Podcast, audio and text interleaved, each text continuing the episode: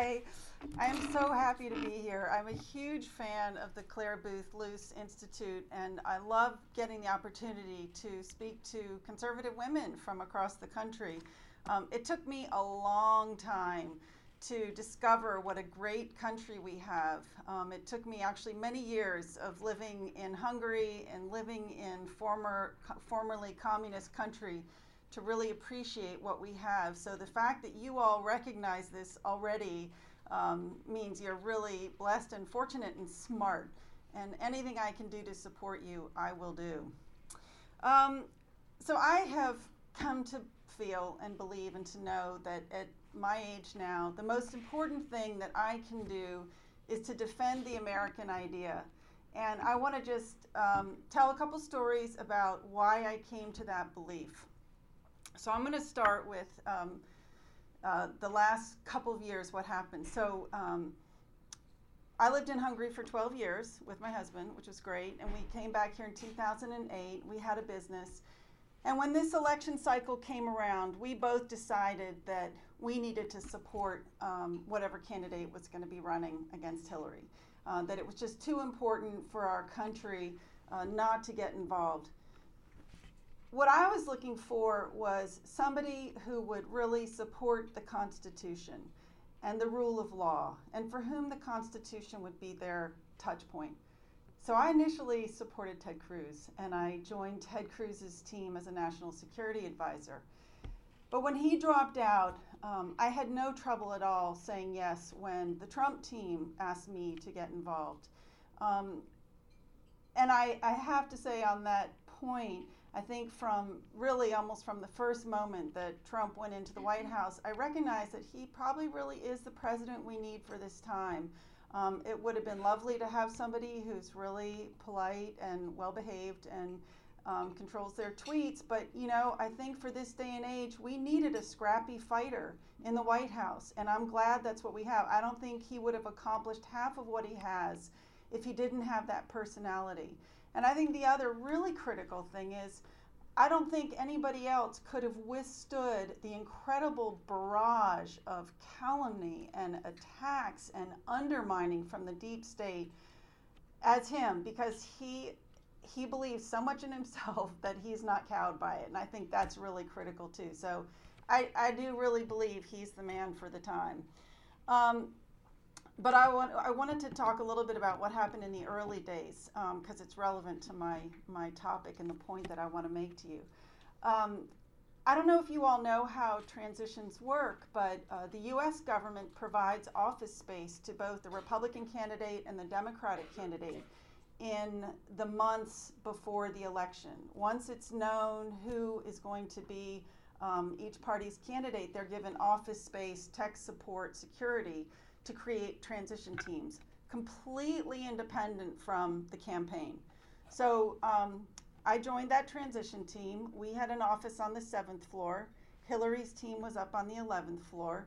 And we spent several months working in order to be ready uh, to take power when the transition came. Because one of the reasons this is so important is if you think about this, if there's an attack on January 21st, the old president isn't going to step in and say, here's how you handle it. You need to be ready. From the moment of noon on January 20th, the new team has to be ready for whatever happens. And so that preparation is incredibly important. So we served on transition team. Both my husband and I served on the transition team for several months. Um, and we came up to January 19th. And it was time for the inaugural ball. So we decided, of course, we would go. It was a great celebration. And even though it's thousands of people crammed into huge, uh, the huge space, I think it was the Verizon Center, um, my husband was getting dressed. And he wears, my husband's family is Hungarian, and he has this traditional Hungarian suit called a bocskai, which he got married and he wore it to our wedding. It's really beautiful, black. Um, it's what the old uh, Hungarian parliamentarians would wear. Um, it's kind of got black frogging. It's really, it's a lovely, lovely suit. And he has this pin. Um, it was a pin that was given to his father. Um, my husband's father had been a political prisoner under the communists. So he had fought against the communists in Hungary and went to prison as a 20 year old. He was tortured, um, he was kept in solitary confinement for two years, and he worked uh, down in a prison mine on the coal face until the age of 26. And eventually, um, Sebastian's father was recognized by his fellow Hungarians, and he was given this award. It's like a chivalrous order in Hungary called the Vitéz. And Sebastian's father was recognized for service to the Hungarian state. And when you join the Vitéz, you're given this beautiful pin. And Sebastian wore the pin in honor of his father. So we went to the inaugural dinner, um, the, the inaugural ball, sorry. And toward the end of the ball, he was asked to go over. Uh, Hannity was broadcasting from the ball, and, and he asked uh, Sebastian to come over. So they sat there, and Sebastian's in his bocskai with the pin. Well, the next day was inauguration, um, and our lives changed in so many ways. So Sebastian was actually one of the very first people um, into the White House. He went in as an advisor to President Trump. I was one of the first people into DHS. I was part of the beachhead team, so I was one of the first about 40 people um, into DHS. And at the same time, the press, somebody in the press picked up on this little pin that my husband wear, had been wearing. And they started doing research, and, and somebody started coming out and saying, oh, this is, um, this is an anti Semitic organization, Nazi organization in Hungary. Sebastian Gorka is a Nazi. Um, and we came under attack like nothing I've ever seen. Um, article after article after article. I think at one point we did a, Sebastian did a count. In the first three months, he had 400 attack articles written on him. It was this incredibly orchestrated attack. Now, to be fair, there were others. So, if you, if I mean, if I mapped it out, I could tell you there were a number of conservatives. It seems to be the people who are really targeted were the really sort of committed conservatives. And in some respects, there were a number of them that were kind of picked off one by one. But Sebastian was an easy target because of this pin. Um, now, the good news is that the Jewish community got alarmed because their approach, their their their attitude toward this was if President Trump really has a you know, neo-Nazi, anti-Semite advising him, this is bad news for us. So they did their own research. There were massive um, uh, sort of investigative pieces written by places like the Jerusalem Post and a, and a few others. And what they found was they found things that we didn't know. Like they actually found that Sebastian's father had helped his Jewish classmates during World War II to evade getting picked up by the police. So in the long run, it was it, it, came out almost in our favor because Sebastian became something of a hero to the Jewish community. And all these lies were, you know, proven to be what they were lies. But there was an interesting turning point for me in all of this. It was an absolutely brutal experience. It's a terrible thing when your my brothers and sisters called me up and say, "Is Sebastian really a Nazi anti-Semite?" Um, and it was particularly uncomfortable. My one of my sisters-in-law is Jewish, and I mean, I just felt awful about all of this. It's it's a horrible thing. For, it was a horrible thing for our kids to go through. But there was an interesting moment for me. My husband's he's a fighter anyway, but I am not. I am a complete conflict avoider. It just I can't deal with conflict. I'm not good at it. But I had this pivotal moment that was a real turning point for me. I was leaving um, DHS one day. DHS headquarters is up in northern DC, right where American University is. And I was leaving and I was talking to my daughter. I have a daughter who's at Trinity College up in Hartford, Connecticut. I was talking to her on my Bluetooth, driving along, chatting about our days. And I said, Oh, look, I see there's a demonstration going on up at American University, driving, chatting. And then I said, Oh my gosh, they had to protest against your father.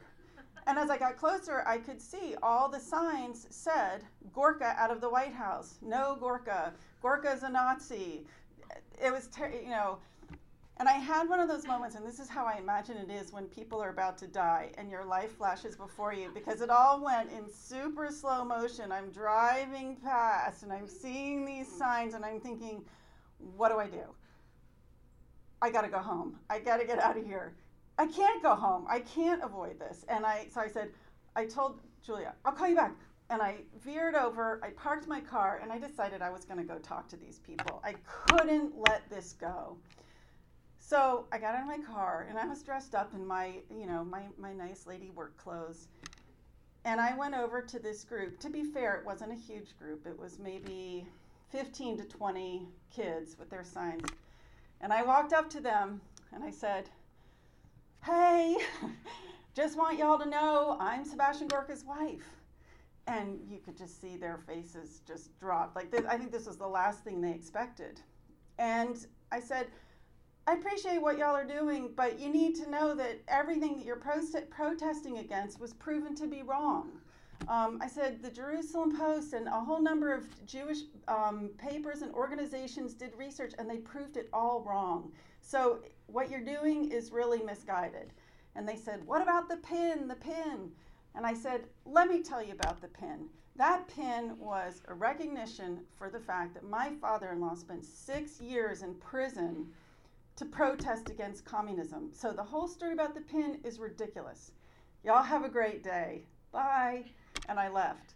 Um, but it was a great, great turning point for me to have that moment. Nobody, I mean, they were nice enough. Um, they didn't attack me. I don't know if I changed anybody's minds. But the important thing is that I did what I thought was the right thing and what I thought was necessary, which was to stand up and to defend the truth. I wasn't just defending my husband, I was defending the truth, and I knew that this whole thing was being orchestrated from somewhere, and it's still going on. And you can see it now. For example, the latest victim is um, Fred Fleitz wonderful guy with an incredible career who has been brought in recently as the chief of staff for the National Security Council. He's getting the Gorka treatment. Um, he texted us the other day. He said, Now I know what it's like. Um, they're calling him a Nazi and an anti Semite. I don't know why. They, I guess that's the sort of smear of the moment. Um, but one of the reasons I, I, I bring this up is because I want to tell you, I want to underscore both my own kind of personal experience in this journey and this notion of defending the, the, uh, the American idea, but also because I know enough, because I've been studying this for a long time, I know enough, and I want to share this with you so that you know this as well. It's not personal. This is the tactic of the left. It's been the tactic of the left for a long, long time. It has a long history. And I'm going to talk to you a little bit about what some of that history is because I don't think it's probably taught to you in school. And I'm sorry I don't have my slides. I brought really nice um, illustrations to help underscore this, but um, hopefully the story itself will, will sink in a bit for you. So, the, where this really starts is with the creation of the Soviet Union and the Bolshevik Revolution. I'm just going to tell three quick stories to illustrate um, what I'm trying to get at here.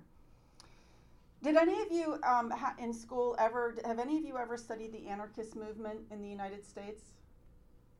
Yeah, a couple. Oh, good. Okay. So you know a little bit about it. No, that's great. Um, I'm glad it's not completely neglected.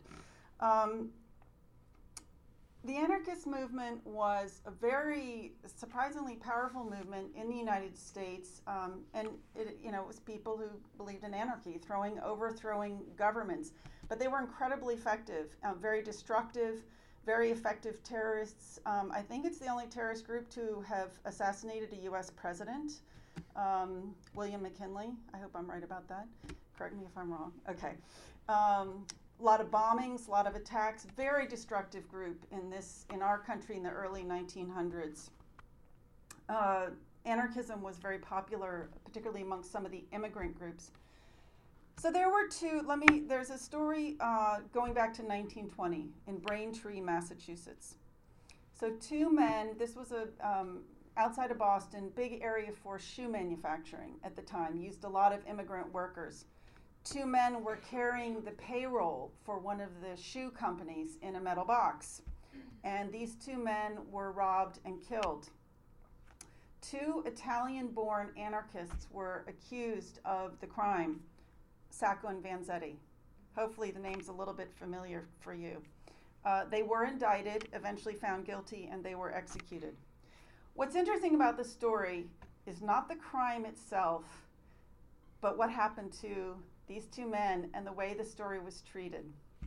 So, the Soviet Union at that time, the Bolsheviks, really weren't interested in i mean a they knew that they couldn't capture the united states and bring them under their wing but they weren't even interested the bolsheviks were interested in going for the countries that were around russia but in order to do that it was really important for them to paint the united states in a bad light if you think of that beautiful uh, emily lazarus poem that's on the statue of liberty give me your tired your poor your huddled masses yearning to breathe to breathe free. The Bolsheviks wanted the huddled masses to be yearning for the Soviet Union, not yearning for the United States. So, what they did was they decided they needed to paint the United States as racist, anti immigrant, and imperialist. They wanted the world's poor to dream of a future of communism, not capitalism. So, they had to destroy America's appeal to the poor and downtrodden. So they found the perfect opportunity in this case of Sacco and Vanzetti. They orchestrated demonstrations around the world, communist parties and, and different communist groups. Um, a lot of violence. There were a bomb. A bomb was ex- set off in the American embassy in Paris. Um, another one was intercepted at our consulate in Lisbon. Um, American consuls were threatened with death if Sacco and Vanzetti were executed. And again, if I could show you my pictures, I would have showed you um, demonstrations where thousands and thousands of people were showing up. It's a long and fascinating story. Um, with uh, in, in the, one of the most fascinating things about it is the way some of the American artists and intellectuals um, and, and even judges were sort of co opted into this belief that these men were being unfairly treated. Were they innocent? It's actually still debated. It's one of the most hotly contested cases that ever existed. I think it's now believed that one of them for sure was guilty, probably both, but even now it's not entirely sure. But what's important is not now for us, for our purposes, what's important is not whether they were innocent or guilty, but this was a huge win for the Soviet Union on a battlefield that we didn't really realize existed. You know, in the United States, I think we had no idea that this type of propaganda attack was going on against us. I mean, one of the one of the other sort of interesting fa- I mean, I, I look back on it now and I and I I try to figure out did people realize what was going on? For example, people in, in the US government, that they realized that this incredible campaign against the United States was being orchestrated by the communists around the world. Um, I haven't seen evidence of that. Um, one of the one of the sort of true but unfortunate facts about our history is we tend to engage in, in propaganda, public information, public diplomacy. We'll gear up the apparatus in times of war, but we always dismantle it at the end of the war. Um, and so if it's if it's in between wars, we're, we haven't really been set up to re, to both recognize or respond to those types of propaganda attacks. Um, another a similar case to that was another big one that happened now about 10 years later uh, the case of the scottsboro boys um, i'll tell you the story very briefly march 25th 1931. So it's the height of the Depression. Um, you all know from reading Grapes of Wrath and other books that um, you know the big thing was you the boys, kids would hop on the trains and try to move one place to another, um, search for work, whatever. So there was a case where there were um, eight African American boys and a group of white boys were on a train near Scottsboro, Alabama and they got into a fight. They got into a scuffle, and the black boys won. So the white boys um, went and uh, complained to the um, how do you call the the station master. So the station master wired ahead and said, "Arrest all the Negro boys on this train." Now at the same time, there were two girls on the train, and they were kind of tomboyish with their overalls, and they were hanging out with the black boys. And when when all the boys got picked up, when all the black boys got picked up by the police at the next station, these girls knew it would be look really bad for them that they'd been hanging out with these black boys, so they claimed that they had been raped. And so these boys were all arrested. Sorry, it was nine boys altogether. Um, these boys were all arrested. Uh, eventually, um, so eight of the boys were, I think, over 18, one was 13. Four separate trials, all white juries, and all were condemned to death. They were all going to be executed. Well, you can believe the communists jumped on this as a perfect opportunity to again paint the United States as a racist, imperialist, you know, terrible country. They got in, incredibly involved. All different communist front organizations got involved. And one of the things they did was they persuaded the mother of one of the boys, Ada Wright, to visit Britain and Europe and um, raise funds there and organize demonstrations. So again, you had a little bit of the repeat of what had happened during the Sacco and Vanzetti case. You had these massive demonstrations against the United States going on the, going on around the world. The United States was being painted as this terrible, bigoted place. Now, to be fair, it was a little bit true, right? This was this when when people look back on this case now, it was considered um, a, a, really serious uh, sort of shortcoming of justice, and in fact, it was a pivotal case because it went all the way up to the Supreme Court, and that's when the Su- Supreme Court mandated you could no longer have all white journeys, uh, all white um, sorry juries. So there, without a question, there was injustice in this case. The boys should never have been condemned. But what's again important for us is the way the communist parties around the world, orchestrated by the Soviet Union, turned this into a propaganda war against the United States in order to paint us as a really evil, bad nation. This has gone on throughout time. So in the 80s in particular there was there was um, in the 70s and 80s there was a whole series of cases of where the soviets produced lies and propaganda and stories all kinds of crazy things. The story that the united states created aids uh, stories they created forgeries letter there was one forgery they created where saying jimmy carter was uh, racist and wanted black people to die and it's a really hard thing to fight against, right? This kind of disinformation, this dishonesty, these these lies. And we can see it today. I mean, I, I just see extraordinary parallels between what various people are facing today, people in the Trump administration, what Sebastian and I were subjected to. It's a long-standing practice and tradition. I want to just mention one other case because I remember when I read about this one, I was so sort of, I guess, captivated by it. I found it so interesting. This was um, in the book by David Horowitz and Peter Collier. I don't know if any of y'all have had a chance to read some of their books. Um, I, David at least, and I think both of them were former communists and kind of saw the light and came around. Um, I found their book, particularly about the 60s, just so riveting. And David was a journalist, so he's a very good writer. His books are absolutely um, riveting and compelling and so interesting. And it was very eye opening for me, particularly because I grew up in the 60s and the 70s. It was a terrible time. I think, I think the 70s was actually the single worst decade to be a child in the United States because everything was being dismantled, right? They were kind of discrediting the church marriage was falling apart. That's when it became like, okay, to get divorced, people just need to be happy. Abortion became legal. It was just in every way a terrible time to grow up here. And reading Horowitz's and Collier's book really opened up my eyes to how so much of, of the negative that was going on here was being shaped and influenced by communism and by the Soviet Union. I'll tell you just one story. Uh, Huey Newton.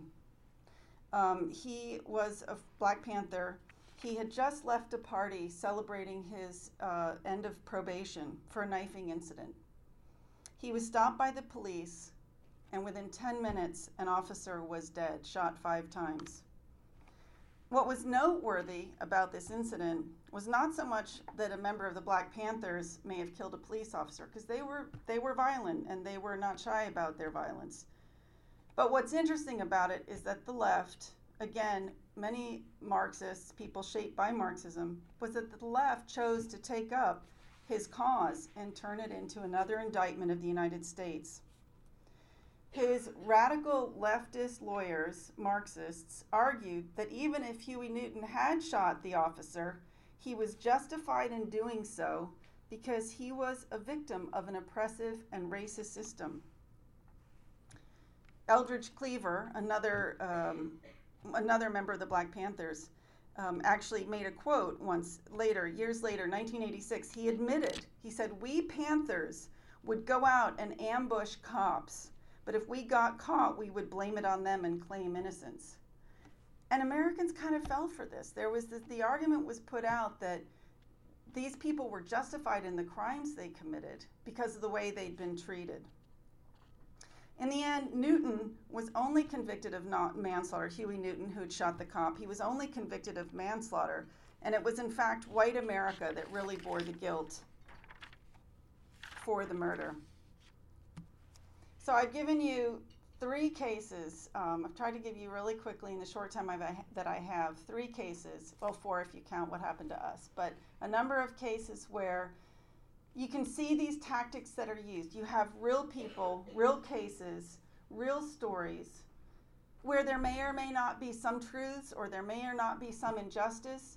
But the important thing is these cases are taken and, and used for political purposes, for propaganda purposes.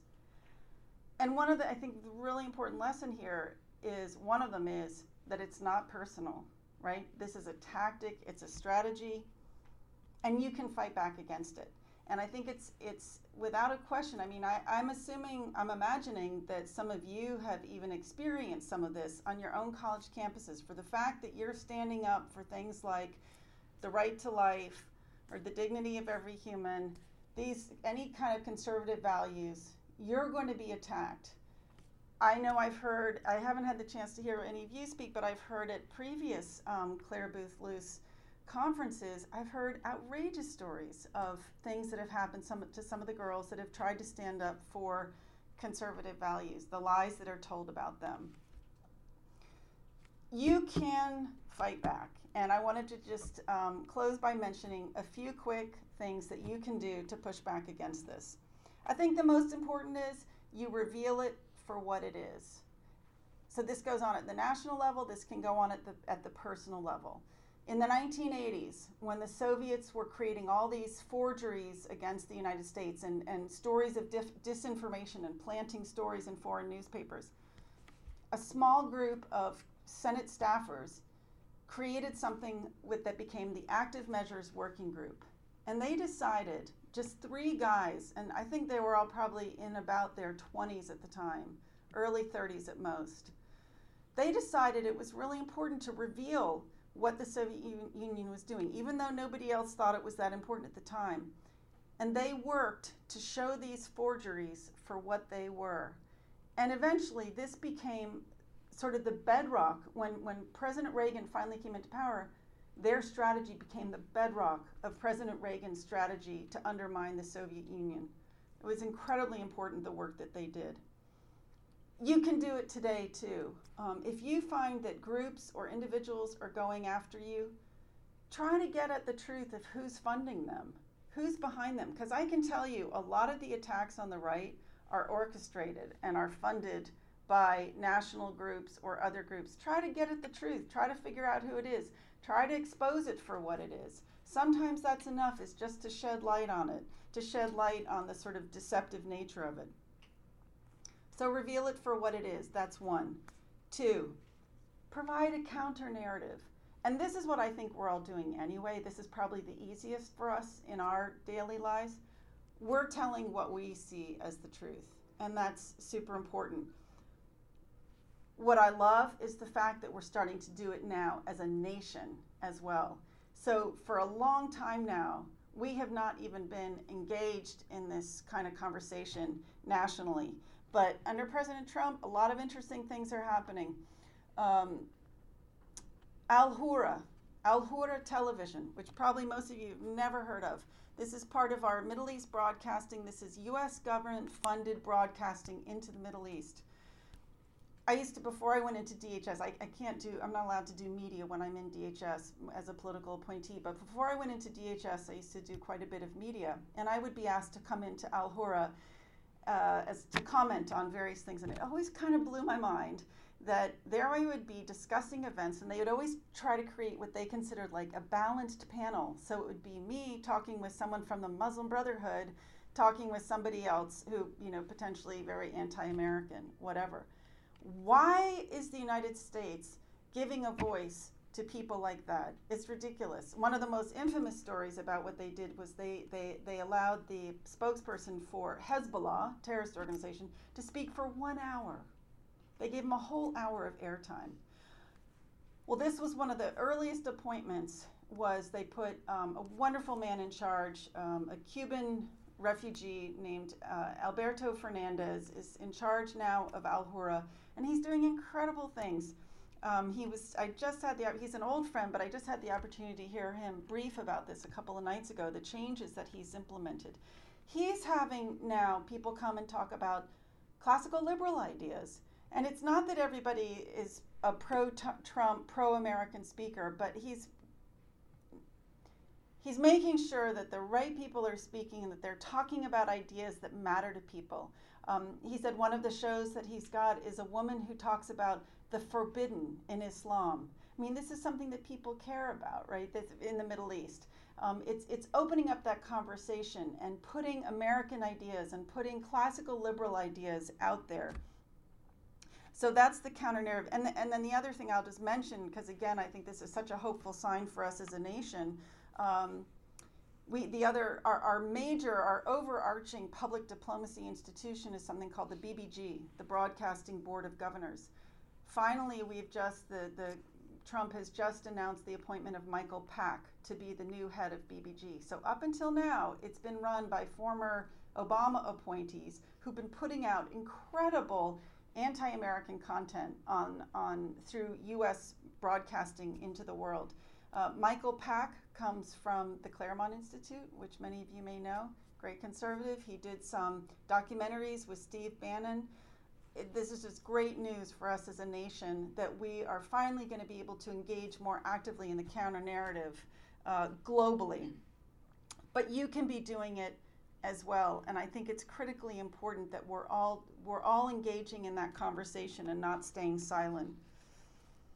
And finally, you can stand up to it. I mean, like my little story about um, how I went up shaking like a leaf to these kids at American University. I mean, it's not often that we're given these opportunities to really confront the people who are going after us, but I would just encourage you to be brave, don't be afraid. I remember one of the um, one of the most moving things I saw in the last year was a man um, whose daughter, this is a guy that I, I work with, and his daughter is at Stanford, and he sent me a little picture of her with two guys sitting at a little table all by themselves with their pro life sign on their table. And I thought it must take extraordinary bravery um, at a place like Stanford to stand up for your pro life values. But to the extent that you can do it, I encourage you to do it. And then I just want to end by saying, um, be a happy warrior. You know, we are extraordinarily blessed. I know I make, I in some ways, th- this is a hard presentation to give because it sort of paints a very dark picture about how we're all under attack and our nation is under attack. But the bottom line is, in spite of all the efforts of the Soviet Union and China and Iran and North Korea and all our many enemies, we are still standing. We are still strong. And we as a conservative, as conservatives, have a supporter in the White House. It's an extraordinary day for us. Um, and I want to end with a quote that I read just this morning on Twitter from Candace Owens, um, who I think is truly one of the happy warriors. She said, There are constant lies, untruths, and smears against my character, and yet I am the happiest I've ever been in my life. That is what freedom feels like. There's no offense that can corrode the joy of independence. Thank you.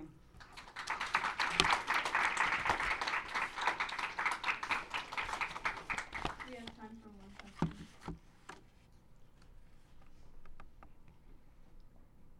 Hi. Um, so Marji Ross was here yesterday and she talked to us about American exceptionalism.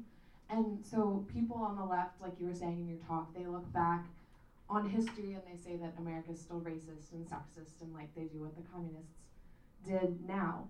Um, and so I'm a history major and I'm just wondering how we can highlight American victories and kind of change that narrative to show people that like America is truly exceptional because of our our foundations. Yeah, I think that's a great point, and I love Marji. I mean, I think uh, you know, as head of Regnery, a it's an extraordinary position for a woman to be in, and she's doing great work with the books that she's publishing. Not just because she publishes my husband, but I love the books that she publishes.